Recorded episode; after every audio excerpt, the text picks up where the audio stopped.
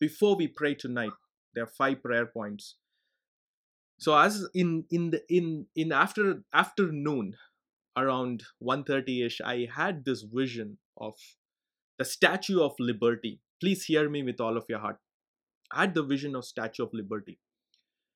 But the Statue of Liberty, before I could see it, I saw black clouds surrounding it. Okay? Black clouds were surrounding it. And then the clouds moved, and I began to see the Statue of Liberty, what I know from how it looks. But it did not look like the Statue of Liberty. It looked very distorted and it looked very deformed. And in fact, there was no fire on it. Okay? And even now, I'm feeling the presence of God saying this. It disturbed me a lot at that moment. And in, immediately I began to say, Lord, can't be seeing a vision like this about the nation in which I'm called, sent, and I'm living in. And then all of a sudden, I heard the voice of God say, Look towards the right.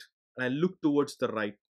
And I saw a gigantic, monstrous kind of figure, a principality, standing as tall as the Statue of Liberty.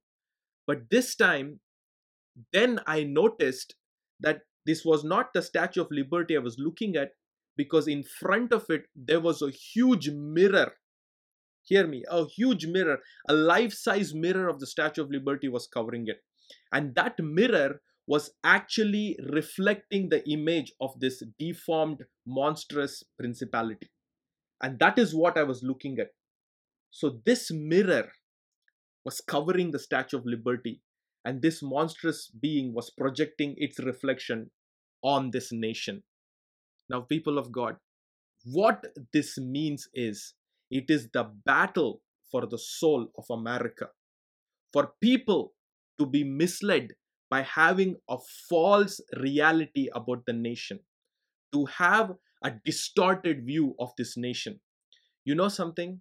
At that time, the Holy Spirit began to minister to me, and the Lord said, I heard a sentence, and I, I understand that was the national anthem, which says, It is the land of the brave, and it is the land of the free. People of God, we have to battle for the soul of America, and it is important. Today, when we are praying, let your prayers be heard and if you're praying with me tonight, all of you who are praying with me tonight, let our prayers be heard. It is no joke. We have to fight for the soul of America. Let this nation continue to be called the land of the free, the land of the brave, the land of the courageous, the land of the freedom in Christ that we have. All right? So, people of God, are you ready to pray? the first thing I want you to pray is begin to pray right now that we break every false distortion of the enemy, the imprint that the enemy wants to put over the nation of America by releasing all the things, the chaos, confusion, all of these things that the enemy has. Come on, one, two, three. Come on, pray, all of you.